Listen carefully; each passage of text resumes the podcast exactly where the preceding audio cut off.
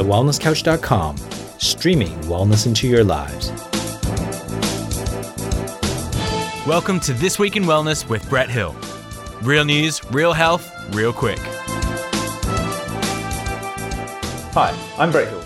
And this week in wellness, Germany has moved to ban the use of the herbicide glyphosate from 2023 and phase out its use from 2020, as Adelaide Council Marion moves to join other Australian councils in also phasing out its use. Several legal challenges by over 50,000 Americans against the manufacturers of glyphosate, ag and pharmaceutical company Bayer, claim it has contributed to non Hodgkin's lymphoma cases with the three trials completed so far all falling against Bayer. Despite this, Germany's plans on banning the chemical are over concerns for their insect population rather than their human ones, citing concerns for the impact on their food sources.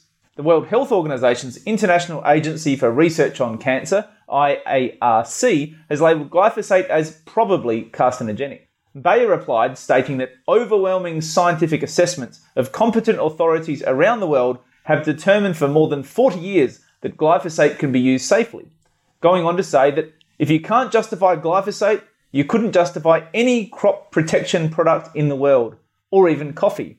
There are so many things that IARC classifies as potentially carcinogenic. Despite this belief, they are currently in mediation to reach a settlement for plaintiffs in California. They're also conducting more thorough research into both human and insect populations, with Bob Reiter, head of research and development at Bayer Crop Science, stating 10 years ago, we didn't do any testing for the impact on bees.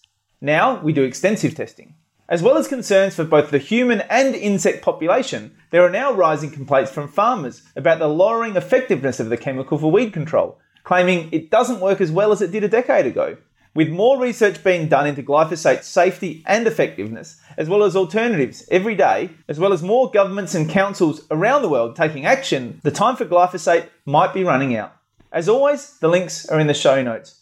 My opinion on this is that I think it's fantastic that these countries and councils are being proactive about this chemical. You know, it's all well and good to say that we've had research saying that it's been safe for 40 years, but I can tell you research changes in 40 years. And I think the research that is now coming out around glyphosate is really concerning. Certainly, the court cases that have been settled thus far have agreed. They are in the process of appeal in several of those cases.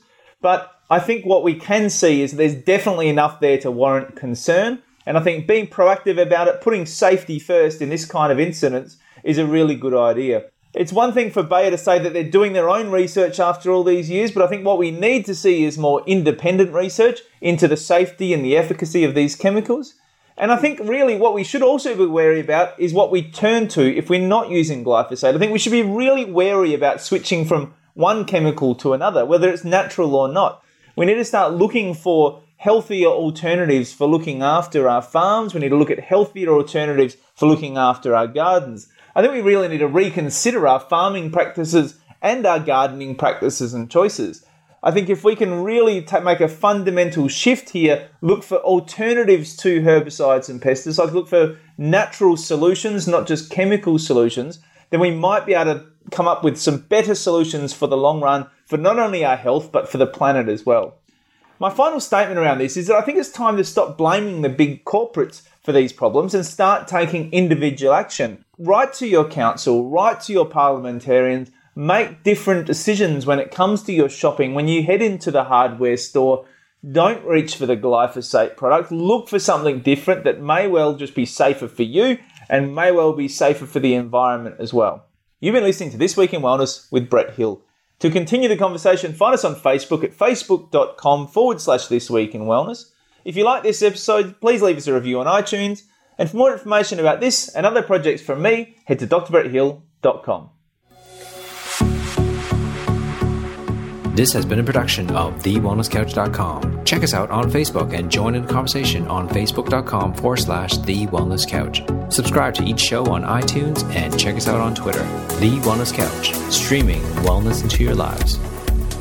Whilst the Wellness Couch presenter endeavor to provide accurate and helpful information to their listeners, these podcasts cannot take into account individual circumstances and are not intended to be a substitute for health and medical advice from a qualified health professional. You should always seek the advice of a qualified health professional before acting on any of the information provided by any of the Wellness Couch podcasts.